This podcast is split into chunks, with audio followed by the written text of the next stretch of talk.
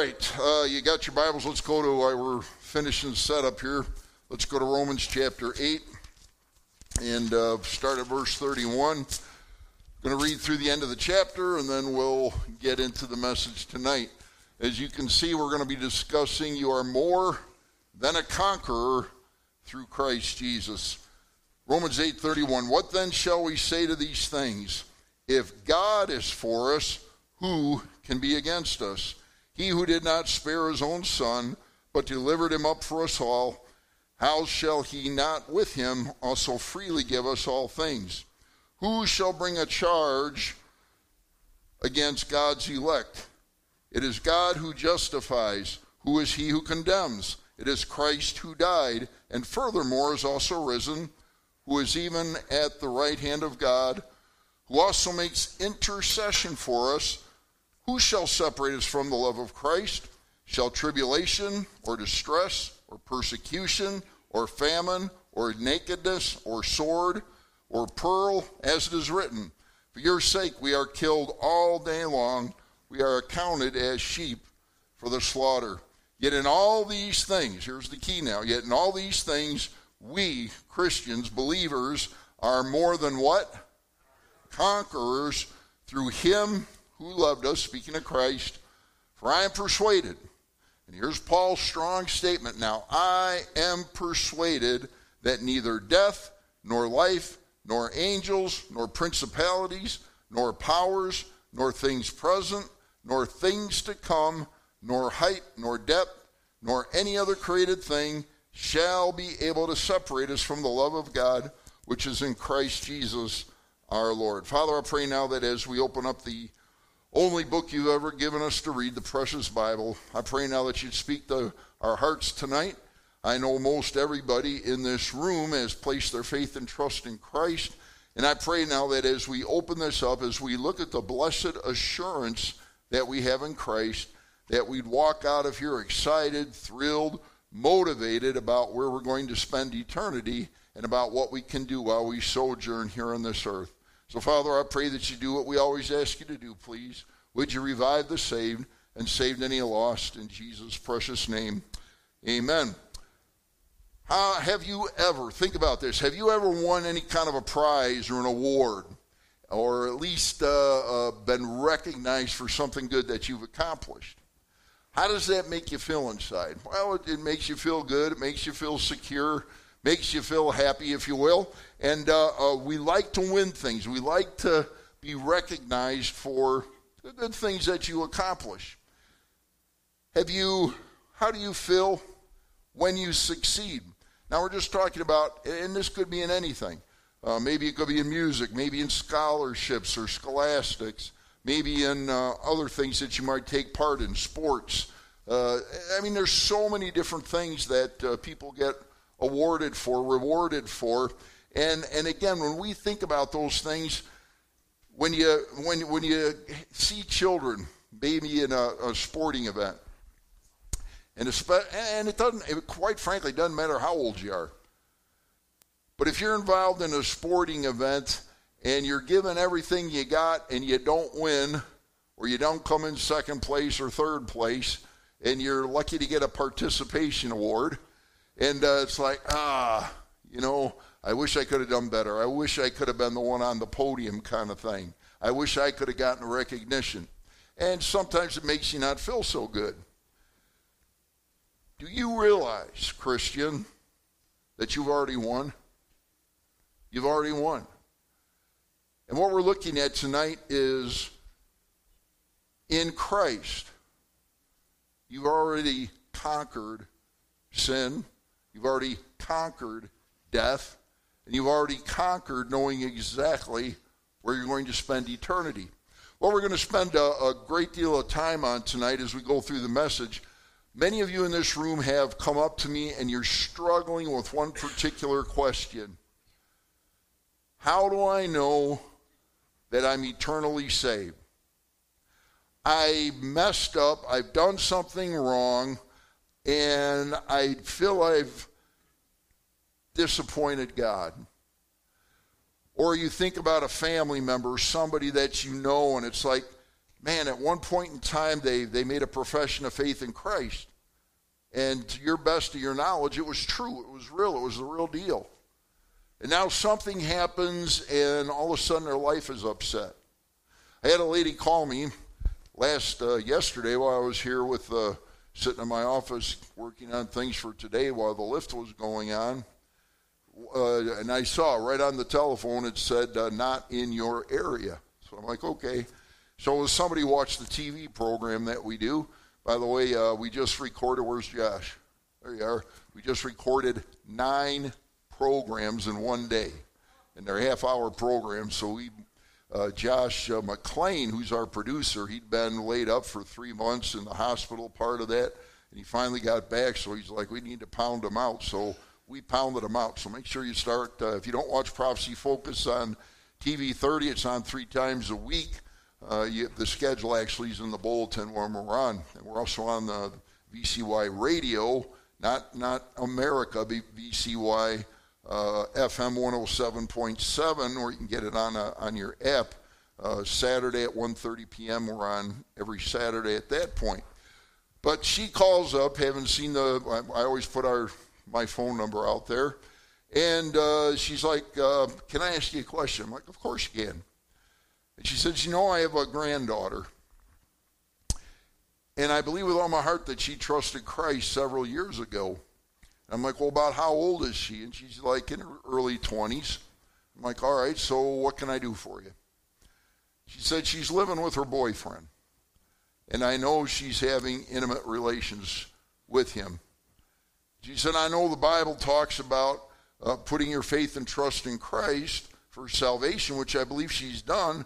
But then the Bible also says in another passage, no fornicator enter the kingdom of God. And I said, well, that's, that's, a, that's an interesting issue now, isn't it? And I said, well, here's, and here's what I told her, and here's how I explained, at least from my perception, as to how to answer that question. On one hand, we say once saved, always saved. Amen? But on the other hand, here's a young lady who's in an immoral relationship and you know why she's, this is interesting. And uh, I'm giving some counsel as we go through this here. Do you know what the big issue was why they're living together and not married? Because they want the big fancy, super fancy wedding and they can't afford it. And they're saving up and living basically together until they can get enough money to get married. So I'm like, well, that's interesting. And she's like, ah, it's terrible. I, I don't know how to deal with this. I said, well, here's, here's the issue. So the Bible makes it very clear in Ephesians chapter 4 verse 30, which is one of the many verses we'll look at tonight. It says, "Do not grieve the Holy Spirit of God by whom you are sealed unto the day of redemption." So I'm like, if your granddaughter truly placed her faith and trust in Christ at some point in time, she knows beyond a, beyond a shadow of a doubt that she trusted Christ at some point, which obviously before this relationship started, She's a saved young lady. And I said, well, how then do we go to the other passage which says that uh, no fornicator will inherit the kingdom of God? And I said, well, it's quite simple. You see, we all sin. Nobody's perfect. If indeed, and again, I don't know if she's a Christian or not, but do you know one of the biggest things when Paul was preaching in Corinth, and he was preaching to the Christian people, what was their biggest sin in the church? It's fornication. So I'm like, listen, uh, uh, here's, the here's the deal. She is technically doing the intimate act with one person, one person only. And I said, I certainly don't endorse it, but she's not one who's going around bar hopping, person to person, if you will, really out of control. So I said it's wrong, and I agree it's wrong. But if she truly trusted Christ, she's still going to heaven. Now we could talk about rewards from 1 Corinthians 3 and 2 Corinthians 5:10. Yeah, the rewards aren't going to be there if, if the Lord comes anytime soon. But this is a real dilemma. Now, I got you thinking, right? It's like, well, what if, what if, what if, what if? We could do what ifs till all night. We don't know all the answers. We don't know what the person's heart is. But what I want to assure you of is that if you've placed your faith and trust in Christ at some point in time, the question over and over that I receive is how do we know that once saved, always saved? Father, I pray now that as we open up the Word of God to look at what your Word says, I pray that you'd speak to our hearts this evening. Lord, beyond a shadow of a doubt, you made it expressly clear that every single person who's trust placed their faith and trust in Christ, even though we're justified, positionally clean before you, we still know that there's a process called sanctification, which is that continual ongoing process of becoming more like you. So, Father, I pray that as we look at the verses that you've given us on eternal security, I pray for those that, especially, that have maybe they've done something a little off kilter. They've done something that they're not happy or proud of, and uh, they're struggling right now. So, Lord, I pray that you'd help us to understand from the Word of God exactly your mind, your heart, when it comes to this thing called eternal security. So, Father, as always, we commit this to you in Jesus' precious name. Amen. What, what uh, the Apostle Paul's doing in Romans then this is a absolutely high point in the writing of Romans. It's a crescendo of the things that we have as God's people in Christ. So basically, this, this message is meant to be upbeat, it's meant to be helpful, and it's meant to be something you can walk out of here saying, Praise the Lord. I'm, I'm so happy I'm, I'm saved. I'm so happy that I know Christ. So, what we're going to do is examine the victory. I love that word. The victory that you already have in the Lord Jesus Christ. And I'm thankful to Josh, we didn't discuss this, but uh, the first song we sang tonight, what was it? Victory in Jesus. I love that song. I mean, that that's one of my favorites. Uh, I heard an old, old story. Boy, that just, it, it, goes to it. It's like we have victory in Christ. Folks, uh, if I can encourage anything tonight, you got victory in Christ. You just do. Uh, you've won. Uh, it's like, well, I've, I've, never won anything else. I've never won a music contest or a sports contest. I've never been given things at work or school. I've always uh, just kind of, I'm there, but I try, but I never get the reward. And some of you are very rewarded and awarded for things that you've done. And, and the Bible says, listen, I want to I wanna put a smile on your face tonight. I want to remind you that if you placed your faith and trust in Christ, you won the victory already. You've already won. Nothing greater than what we're going to look at tonight. So uh, you've got the outline in your hand. Let's start at Romans 8:31. And the apostle Paul that says, "What then shall we say to these things?" And he's going to ask several questions tonight. And they're all basically very rhetorical, simple answers. Paul, uh, uh every time we ask a question, you should be able to say immediately, well, here's the answer. I know the answer. If God the most powerful, all knowing, never changing God, if He's for you, who can be against you? I mean, it's like, uh, it's like here, and I've told you about this before. It's like every time I, especially in law enforcement, if I had to, if I had to deal with a group that was out of control or antagonistic, I always did the same thing you usually look for the biggest, baddest guy in the group. 90% of the time, that person's the leader. Sometimes not. But you look for the biggest, baddest guy, you go to him first. And no, I don't pick a fight with them. I win them over as quickly as possible. And when you get the big guy that everybody's, you know, shaking in their boots that he's going to get in a fight with them, and you talk to him with respect, and you have a heart to heart chat with, with a person like that, all the other guys that are part of his group or gang, as the case may be, what are they, what are they doing?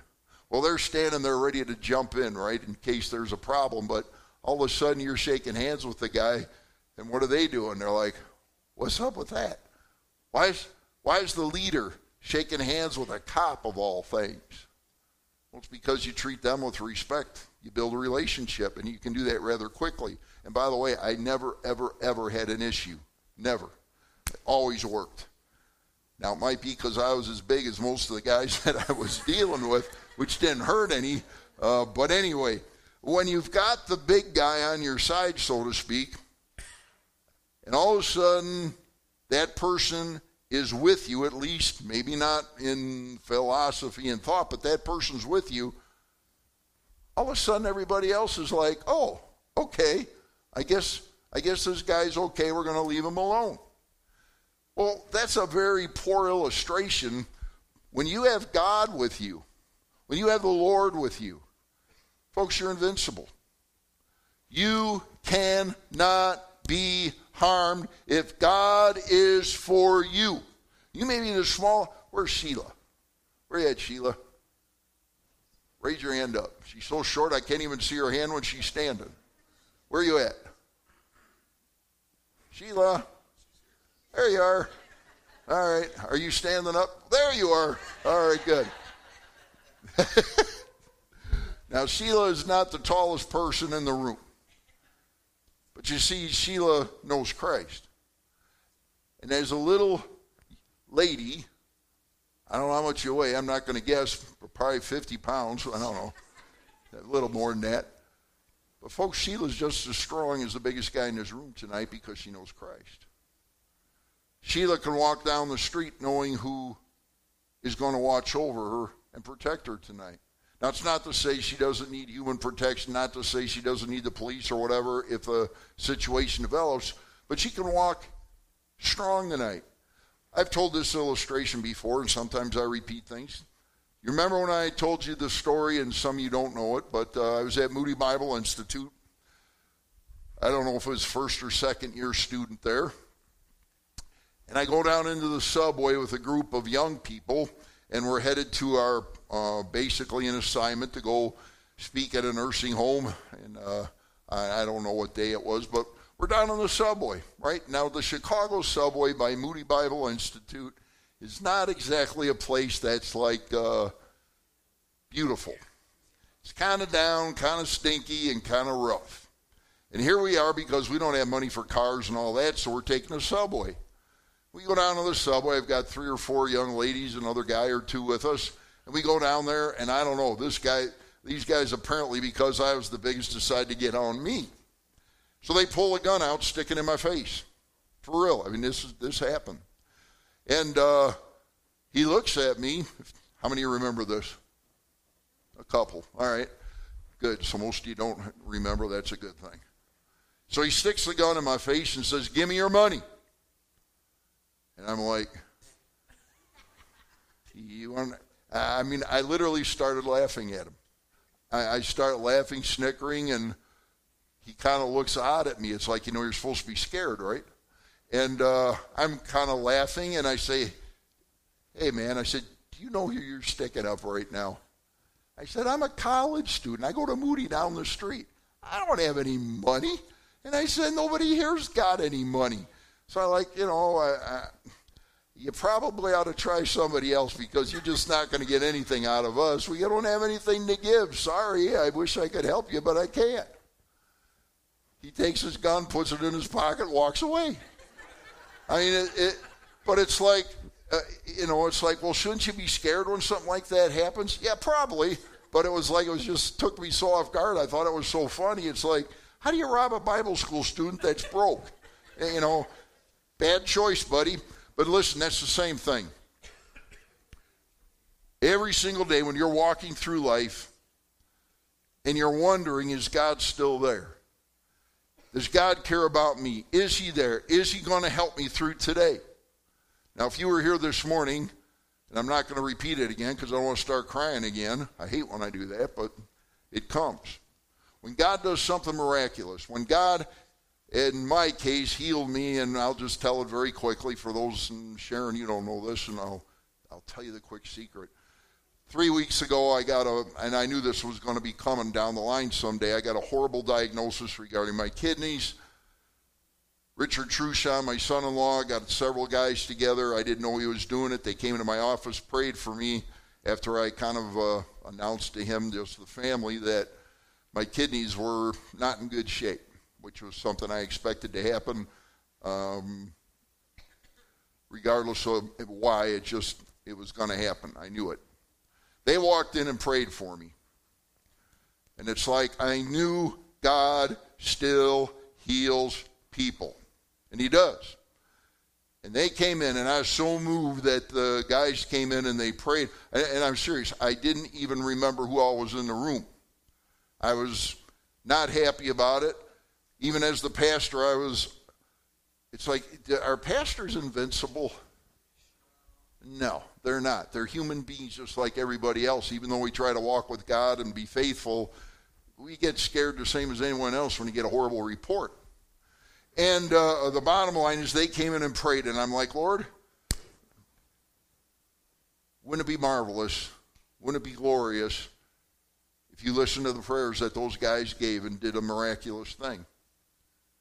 Two weeks later, I go back in to, for the doctor to kind of figure out what the next path of least resistance is. She said, Well, why don't you go down? Let's, let's test them one more time. I go down, very nice phlebotomist, didn't hurt a, didn't hurt a drop. I hardly cried. And uh, she takes the blood. In Aurora Health, you get the results in less than 24 hours. I opened up the report, and as I told you this morning, the graphs were all goofy. They had dots all over. I didn't know if I was good, bad, or indifferent. So I went down into the into the um, drop down menu, and finally I found the actual results. Now, my kidneys were working at about 50% function at the time, and they would, according to what I knew would probably come, they would get worse. I got the results, and they had a literal 90, closer to 100% improvement, and I was now in the excellent range. Not one of the uh, numbers in all the kidney tests was off, it was perfect. Now, folks, you say, well, how did that happen? Well, if you want, I can show you right in the back room where five or six guys got together and decided to pray for me, and God listened to them, and the next thing you know, all good. Victory in Jesus. The sufficiency of Christ, which we talked about this morning. Now, folks, you, you, and it's like, are, do you believe in healing? I believe in healing. I don't believe in healers. In other words, uh, the apostolic gifts don't exist where you know where somebody would have come up and touched me and boom, you're healed. That was one that would happen in the New Testament all the time. But here God says, like James says, listen, you get a righteous, godly people together, they pray, and God decided to answer the prayer, and He did. Now, folks, it's nothing short of miraculous what happened. If you doubt what I'm saying, come to my office. I will be happy to show you the test results. It's there in black and white, it's undeniable. And that's the thing. And by the way, God isn't going to always do that for everyone. But in my case, for whatever reason, He showed mercy on us. He listened to the prayers of God's men and healed me in a matter of less than two weeks. And it was probably the night they prayed, it was gone. Done. Over. Now, praise the Lord. Now, folks, God is real. Uh, he's not dead. He, uh, he rose up off the cross, and he's living and he's doing just fine. And according to his word, he's going to live for eternity. And according to this, if God is for us, who can be against us? Uh, there's no one capable. It's a rhetorical question.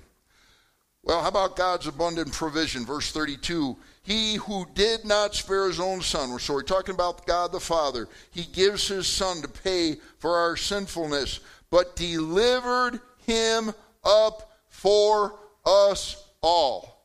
God sends his own son down here. Jesus is delivered up. He's put on the cross. He is crucified. He is tortured to pay for every single one of our sins. And he's like, if I was willing to do that as, as the Father, if I was willing to take my son and put him on that cross, then the Apostle Paul brings this to us under the inspiration of the Spirit. How shall he, God, not with him, also freely give us what? All things. Now you got to be careful how you define all things. If you're looking for a Mercedes and a and a 10,000 square foot mansion, that's not what he's talking about down here. What he's talking about is spiritually speaking. God is not only going to supply all your needs, but he's everything that you need. All I need is what? We just sang it. All I need is, all I have is Christ. I mean, uh, uh, it's everything. God is everything. You say, well, you know, I, I believe God's out there. And I love coming to church, or at least I tolerate coming to church. And, and you show up on a Sunday, and it's like, you know, I'm looking for help. I'm looking to how how can God help me through my life? How can He help me through the trials? It's like I really want His help. But you know what most of us do? You, you know, it took me a little bit of time after I got the bad news to realize that there's only one way this can get fixed, short of dialysis and a kidney transplant. God's got to intervene. And instead of immediately saying, Lord, can you do the miraculous for me? I started planning out, well, let me see. I know I can do dialysis at my home and I can sit in this chair where I can study and the machine can be hooked up to me. Uh, immediately, I better call the doctor, make sure I get on the kidney transplant list. And I'm starting to go through all the secular, humanistic things that you would do in that situation. And then all of a sudden it dawns on me, maybe, uh, maybe, how about consulting God about this first? And then in walks the guys, and God says, "Yeah, let's forget the machines. You got too much to do, too many places to go." And uh, there it goes. But that's what he's saying here. Listen, God loves you today. Do you believe that? I mean, he does. Don't forget, God loves you, and He cares about you. Again, not all of you are going to get the uh, uh, same results on everything that you wish you would get. And by the way, there's tons of stuff I pray for never happened. This one happened. But you know what? It wasn't me who prayed. It was the guys. By the way, are you catching on that there might be something to that? Are you catching on that maybe if you're that person that was me, of all people, me. That maybe you would say, you know, I'm not looking for a, if you will, some magical thing, but would it hurt to call for the guys and say, would you pray for me? Uh, one of the things that in a Baptist church we fail to do if it was uh, apostolic, charismatic, Pentecostal church, happens in a flash of an eye. Boom. In fact, at every service, they usually have folks come down and get prayed over. And we don't have to come to the front of the altar, but you can come into an office. And it's like, now, you know what's going to happen? I'm going to get 50 calls this week. But you know what?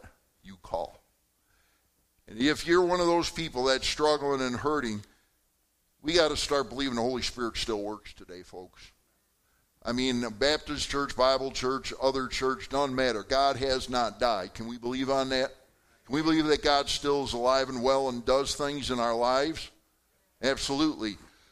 Don't, don't give up on God. He's not giving up on you. Why? Says, He not with him. Will he not freely give us all things? Who shall bring a charge against God's elect? It is God who justifies. Listen, the world can come at us, the world can condemn us, the government could come after us. Uh, anyone can come after us. They can make false allegations. They can come after you. They can slander you. They can curse you. And yet God says, listen, if I've justified you, positionally justified in Christ, nothing the world can do can harm you. And you say, well, yeah, it can. They can take my money. They can take my house. They can put me in jail. And you know what Paul said about all that stuff? He's like, I count my life rubbish for the excellency of knowing Christ. Listen, if you're in a jail cell or at home or anywhere else, is God still there? How did Paul respond when he was thrown in jail in Philippi? He sat down with Silas and some other guys. They started doing what? They were singing hymns. You're like, are they crazy? Don't they realize how bad it is, how tough it is? No, they didn't. They're like, every place I am, no matter where I am, is an opportunity to serve God. Folks, every place you are, every place you go, everything you do is an opportunity to serve the Lord. Amen? All right. And that's what he's saying. Uh, it is God who brings the justification. Now, we're going to spend. Uh, I'm going to go through multiple passages right now. Those of you that are struggling with this concept of eternal security. So let's make sure we understand what that means. It's a theological term. All right, so let's go through very quickly the basics.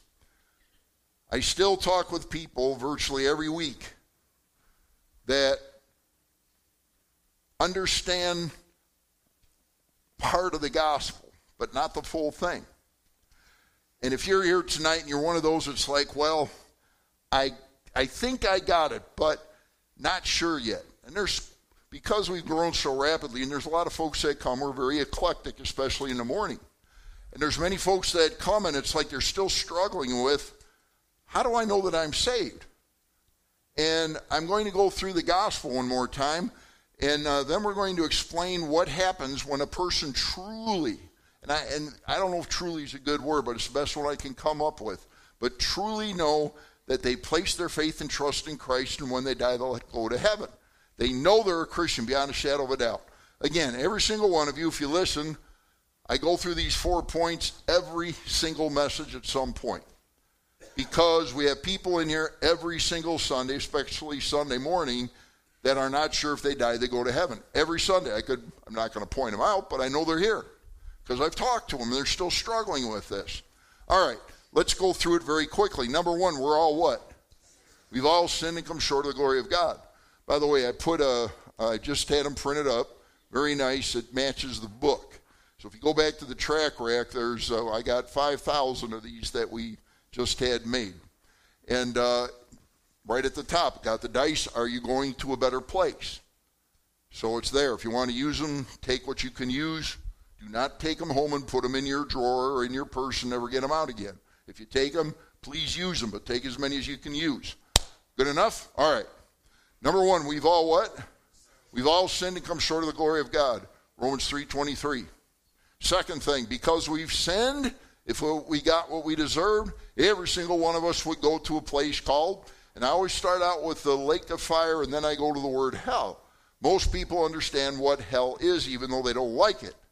So we start out, make it a little less uh, mm, burning inside. The lake which burns with fire and brimstone, which is the second death, Revelation chapter 21 and verse 8. And I always ask somebody when I'm giving the gospel to them, we're in a bad place right now. We're all sinners. We all deserve to go to uh, the lake of fire. That's not very good, is it? And of course, they respond by, no, that's pretty bad. I'm like, well, let's get to the good news. I like the good news. The good news is this.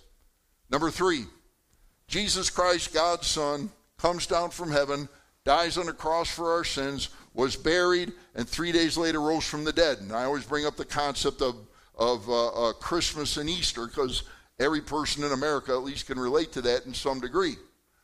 So I'm like, uh, okay, that's what Jesus did for you. And by the way, there's almost no person, very rarely, that doesn't know those three things. Every one of them knows those three things. Well, why is it so hard for people to go to heaven then? Because what are they trusting in? They've been told and told, and they've heard pastors and priests and friends and relatives tell them what? You have to work in order to get to heaven. Do your best, try your hardest. You got to be better than the next guy. Maybe, and it's always a maybe. Maybe if you do right, you get to heaven someday. And that's what people are hoping in. Ah, oh, I'm trying my best. I hope to get to heaven someday. And that's where they stop. And I said, listen, Let's go to the fourth point from the Bible. They already know these first three. How about point number four? Point number four says, it's not by your works, it's by what Jesus already did for you. You cannot earn heaven, not a sing. You just can't do it. And then where do we go? We do it almost every Sunday. Ephesians what? 2, 8, and 9. For by grace, God's free unmerited gift, are you saved, saved from sin, saved from the penalty of sin, by grace, God's free unmerited gift. And if I'm sitting with somebody, standing with somebody, wherever I might be, I always either give them my book or a tract. And I hand it to them. And it's very much on purpose because what do they do when you hand it to them? They're talking to you. What are they going to do? They're going to take it. And I said, listen, heaven is the exact same way. Salvation is the exact same way. I just gave that to you. Did you have to pay me for it? Like, no. Did I charge you for it? No. Did I make you do anything for it? No, I just reached it, re- put it out there, and you grabbed it. You accepted the free gift. Now, that's exactly what heaven is, my friend. Heaven is a free gift that you can only get by placing your faith and trust in what Jesus did for you. Does that make sense? And usually they'll say either yes or well, but what about? And then the objection might come. But if they get it finally, it's a free gift. You can't buy it. You can't earn it. You can't work for it. It's when you realize Jesus paid it all, all to him I owe. Sin has left a crimson stain. He washed it. That was for Dr. Huffman. Uh, he always sang when he preached, so I won't do that often because I can't sing. But uh, uh, you know the song, but it gives it gives the concept. So let's go. If, if you place your faith and trust in Christ, that's the start of the relationship. Now, what we're going to do, and I won't go too long. I'll try to quit around seven. Good luck with that, but I'll try. And uh, I want to go through verses. I'm going to give you multiple verses about eternal security tonight. So I'm going to pound them out rather quickly, but every one of the verses we're going to go through, and I, I would suggest, listen, if you're struggling with this, or uh, it's just going to be good stuff that you can get that will help you to explain to others. Listen, if you place your faith and trust in Christ, we call it once saved, always saved, or in a more theological sense, eternal security. John chapter 10, we'll start in the Gospels and we'll work through to Revelation. Now, it was at the Feast of Dedication in Jerusalem, and it was winter. And Jesus walked in the temple in Solomon's porch. Then the Jews surrounded him and said to him, How long do you keep us in doubt? If you are the Christ, tell us plainly. How much plainer did it need to get? But he's like, All right, let's go there. Jesus answered them, I told you, and you do not believe. The works that I do in my Father's name, they bear witness of me. But you do not believe because you are not of what? my sheep, as I said to you. Now, here it is. Here's one of the first great verse sets of verses on eternal security. And Jesus is talking to them about those who know him. My sheep hear my voice, and I know them and they follow me. And I give my sheep eternal life. And they shall what? Never, never perish neither shall anyone snatch them out of my hand. My Father, who has given them to me, is greater than all, and no one is able to snatch them out of my Father's hand. I and my Father are one. Listen, if you place your faith and trust in Jesus Christ, God says, I've got a grip on you that is absolutely unbreakable. I got you, and I'm not letting you go. If God is for us, who can be against us? No one. God says, I've got you, Christian, and I'm not letting you go. How many of you got dogs? Come on, be honest. All right. If you're if you're across the street or you're in your yard and your dog's out there and you go, "Come here, Fluffy," or Stuffy or whatever your dog's name is, what is your dog unless it's real chasing a rabbit or something, what's your dog going to do? Is he going to come to you or run away? run away. That's called you need to take your dog to obedience school. But uh, the bottom line is most people that have trained their doggies, uh, when they when they call out, what do they do? They come a running. I uh, I was at uh, uh, get it messed up Harley Harley's home where Garen Harley Garen.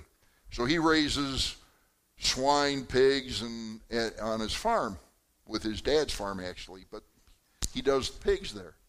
Harley walks up to a rail, and he he, may, he calls out. You know what happened? All of a sudden, about a half a dozen of these big, giant piggies. Valley don't like when I say piggies. These huge monster swine come running out to see him. Now I could have called until the cows come home which would be never because I don't have any cows, and uh, uh, nothing would have happened. But he, I mean, he just walks up there and they're like, "Oh, here's our feed bag. It's called Harley." And Harley walks out there, gives a haul, and, and they all come a running. And God says, Listen, I know my sheep. My sheep know who I am. Listen, you are a sheep. I am a sheep. And you say, Well, sheep aren't that smart. Well, let's not go there. But the issue is we hear God's voice, we know who He is, we love Him, we care for Him, and when He calls for us, we ought to come a running. And that's what He's saying. I know who my sheep are, and nobody's going to take them out of my hand. Listen, if you placed your faith and trust in Christ, God's got a sealed, solid grip on you. Romans chapter 5. Therefore, having been justified by what? Wait a minute, I thought we were justified by works. Isn't that what everybody tells us? Are you justified by faith or works? Faith. Therefore, having been justified by faith, we have peace with God through our Lord Jesus Christ, through whom also we have access by faith into this grace, that free unmerited gift in which we stand and rejoice in hope of the glory of God. I mean, he's just making it clear. We, we're, we're sealed by God's grace. We've been justified. The word justified there, and it's that legal term we've talked about many times. It's a legal term where God says, Your slate is clean, your sins are wiped clean, and you stand justified before me. It would be if you walked into the courtroom and uh, the prosecutor says, This person, uh, uh, we need to charge him with whatever the crime is. And the judge stands up there and says, Listen, I know that person did not do the crime dismissed out. That person is just. That's exactly how you stand with God today. 2 Corinthians 5:17, a much more common verse. Therefore, if anyone is in Christ, well, how do you get in Christ? Sinner, deserve eternal punishment. Jesus Christ came, died on the cross for me. I received the free gift of eternal life by placing my faith and trust in what he did. If anyone is in Christ, point number four, he is a what? It's a new creation, a new creature. Old things have passed away. Behold, all things have become new. That doesn't change. Now you say, well, what if I go into sin? What if I do something I'm ashamed of? What if I do something wrong? You're still a new creature in Christ. Now you messed up, maybe. You did something that you're ashamed of or that you wish you wouldn't have done. But you know what happens to God's people every time you do something wrong? Oh, that person who's living an, an immoral life. And it could be, I mean, this happens all the time. The person who's living an immoral life that's been, that's placed their faith and trust in Christ. You know what happens after every time they do something they know they shouldn't be doing? To do, to do. Why? Because the Holy Spirit's going to be there knocking on their door. Because we know, and we've gone through this many a time. 1 Corinthians 3.16 makes it very clear that if you place your faith and trust in Christ, you are his temple. And God does not like when we defile the temple, and he, and he makes that clear. Don't defile my temple, 1 Corinthians 6.19, and we are his temple. The Bible also says, For whom the Lord loves, he chasteneth, chastens, even as a father and a son in whom he delights. Every time we get out, out of sorts with God, every time we decide to go our own way, God's going to try to get our attention. Now, sometimes that's a severe way, sometimes not so severe, but God wants us to walk with Him. New creation in Christ. Ephesians 1:13 In him in Christ you also trusted after you heard the word of truth the what the gospel which I've given 2 3 times already tonight of your what salvation eternal destiny with him in whom also having believed here it comes. Are you ready? You were, say it, sealed with the Holy Spirit of promise. Sealed. Eternally secure.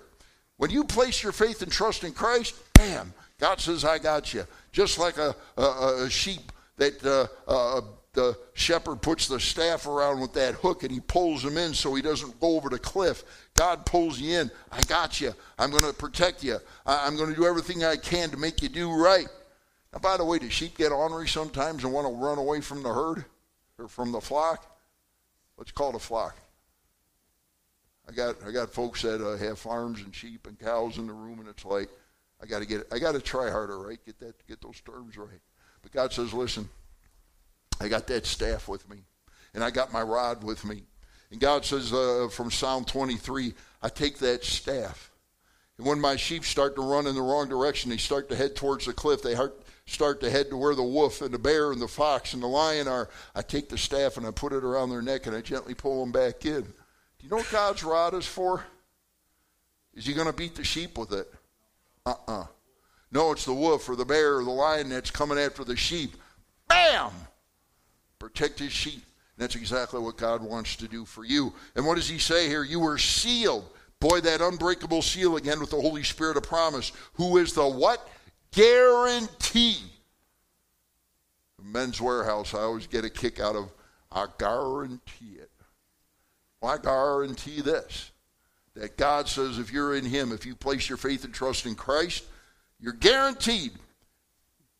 Who is the guarantee of our inheritance? What's He's talking about? He's talking about heaven, our eternal redemption of the purchased possession to the praise of His glory. Ephesians 4:30 this is one of my favorite verses. Do not grieve the Holy Spirit of God, by whom you are what? Sealed. Boy, that I mean, I love that word sealed, sealed, sealed. God has this unbreakable hold on you. If and when you place your faith and trust in Christ, and you know you've done that, you know that you placed your faith and trust in Christ at some point, God says, I got you. I got you. You say, Well, I did something I'm not proud of. I got you. I might spank you a little bit. Now, listen, how many of you got children in here? How many of you are children? yeah, there you go. As a mom or a dad, do the kids ever do something that it's like, man, I can't believe they did that? And, oh, I mean, it's like, ah, I don't know what I'm going to do about this. My mom used to always say, what? Wait till daddy gets home. And I'm like, quite frankly, I would rather have daddy come home than mama come home. Mama was the one that really believed in corporal punishment. My dad was a lot softer. I won't go there. But let's say I still have some marks, but I can't see them. You're not thinking tonight. Come on. That's funny. Not really. It hurt when it happened. But mom was a tough disciplinarian and dad was a little bit softer but here's the issue listen when you when you when your child messes up what do you want to do you might be frustrated with them you might be upset with them. There may be some type of discipline that's going to accompany that. But do you hate your kid? I mean if you're if you're a parent that has any modicum of parental whatever even if your child messes up do you still love them? Do you still care about them? And we're talking about God now, the perfect one. You think God looks at us and he says, Man, Rich really goofed up today. Instead of praying, he decided to figure out a plan on his own. So God had to bring Richard Trushon along and some other guys to come in my office and to remind me who's in control. And I'm a pastor. Yes, I've said that multiple times. And sometimes we forget who's in control and we try and figure it out ourselves. And God says, "Listen, I've sealed you for the day of redemption." Hebrews 7:25. Therefore he, Jesus Christ, is also able to save to the what? The uttermost those who come to God through him, since he always lives to make intercession for them. You see, even when we fall on our face and we forget what we should be doing, and we, uh, uh, by falling on our face, I don't mean to pray, but we just mess up. And God says, listen, you know what Jesus is doing for us? He's making intercession for me and you. The Bible says sometimes we don't know what we should even pray for. I often think this. Yes, I believe God answers prayer, have you ever prayed for something that you really wanted? Many times I think this how did that thought get in my head? Why do I really want X? Well, I think the Holy Spirit sometimes sticks it right in our head and He's like, you ought to be praying for this. We don't realize it's the Holy Spirit knocking at the door. Almost every major thing that I've done in life, I'll get this thought. It's like, man, wouldn't it be cool if this happened? Wouldn't it be great? And I sometimes sit down after thing after thing after thing came to pass, big things at times. And it's like, how did I get that thought? Why did I start to pray for it? And I start to think, you know, the Holy Spirit does live inside of us. And maybe it's the Holy Spirit that was saying, listen, I'm going to plant that seed in old Rich's head, and I'm going to make him start praying for it, and then I'm going to answer the prayer that I actually put in his head. I think God does that sometimes. Basically plants the thought in our head, and next thing you know, we're praying about it. Next thing you know, it comes to pass, and it's like, woo, praise the Lord, it happened. Therefore, he, Jesus Christ, is also able to save the uttermost those who come to God through him, since he always lives to make intercession for them. Listen, when, when we mess up, when we're not praying like we should, Jesus is, knows your every need. But like any father or mother, when you, when you, when you like to give stuff to your kids? Now, some of us, I, I mean, if it's Christmas time, boy, sometime, and, and my son said this the other day. He's all excited. I don't know what he got me, but he knows my Father's Day present. And he's just, he's like, I may have to give it to you before Father's Day. And I'm like, you know, he's so excited about it, so I better be excited when I get it. But, uh, and I will be. I love, you know, I just love when my kids give me something. But it's like, you know what, parents, and even young people, it's like, if they really need something and you know they need it, you kind of keep it hidden for a bit. And you know they want it, you know they need it, but they won't come and ask you for it for whatever reason. And all of a sudden they come in, hey, dad, hey, mom, hey, whoever. You know, I was really thinking about, and they name whatever the thing is. And you're like, well, what about it? And you already got it in your bedroom hidden somewhere. And uh, they're like, well, you know, it'd be really nice to have that. And like, yeah, I bet it would be. All of a sudden, the birthday shows up, and the Christmas shows up, and bam, there it is. And they're like, oh, this is great. Folks, you know God wants to hear from us. You know God wants to answer your prayers, but if we don't pray, you can't answer them. I've heard it said, certainly I don't know that it's true, but God has his big, giant warehouse up in heaven with all the things that He knows we need or even sometimes want, and because we never asked for them, never got sent. Now, that's probably a silly illustration, but folks, do you spend time with God? Do you ask Him for things? You know, you're going to be where I was three weeks ago someday. And maybe some of you are there right now. And it's like, I never pray. I come to church, we We'll say the prayers that everybody else is saying. Maybe you'll pray at meal once in a while, but you never pray at the family. You never say grace before eating. You don't say prayers with your kids before they go to bed. You never pray with your family. You never pray by yourself. How do you expect a relationship to work if you never talk? Do you know what the biggest one of the biggest problems in marriages is? Communication. We don't want to talk to our spouse about a whole lot of times, or and especially those deep, hard things. Shh, can't talk about that. How do you expect a relationship to grow? I'm going to go here, and I shouldn't, but I'm going to. So I've been following the the death of Charles Stanley, great preacher, wonderful guy, and he's a lot of things that he brought out. And of course, Charles Stanley, one of the greatest preachers of our generation, was divorced years ago. And it's, I mean, he makes no bones about it as to what happened. I got so busy in the ministry that I neglected my wife. Now, they're both Christians, loved each other, but all of a sudden the marriage grew cold. Charles Stanley, multi thousand seat auditorium. The pastor gets divorced. That's unthinkable, right? I mean, how can that possibly happen? Here's the guy that counsels others. Here's the guy that takes care of others. And I say, well, praise the Lord that he was willing to be honest about what happened. So they get divorced years ago. Now, she died, and of course, he just died. She died many years ago as well. They both lived separate lives, to my knowledge. They, they moved on. The church, after he took a sabbatical, said, if you don't get married again, you can still preach here highly unli- unusual, but they let him do it, and he had a great ministry. Now, whether you agree with that or not isn't the question. The question is this if Charles Stanley, a guy who's one of the great Bible teachers of our time, of our generation, lost his marriage, do you think it can happen to you? And by the way, they'd been married for decades before they split up. Think about that. Think about it. How important, and it, it all boils down to one thing communication.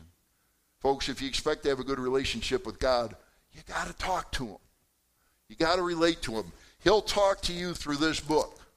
You talk to Him through prayer.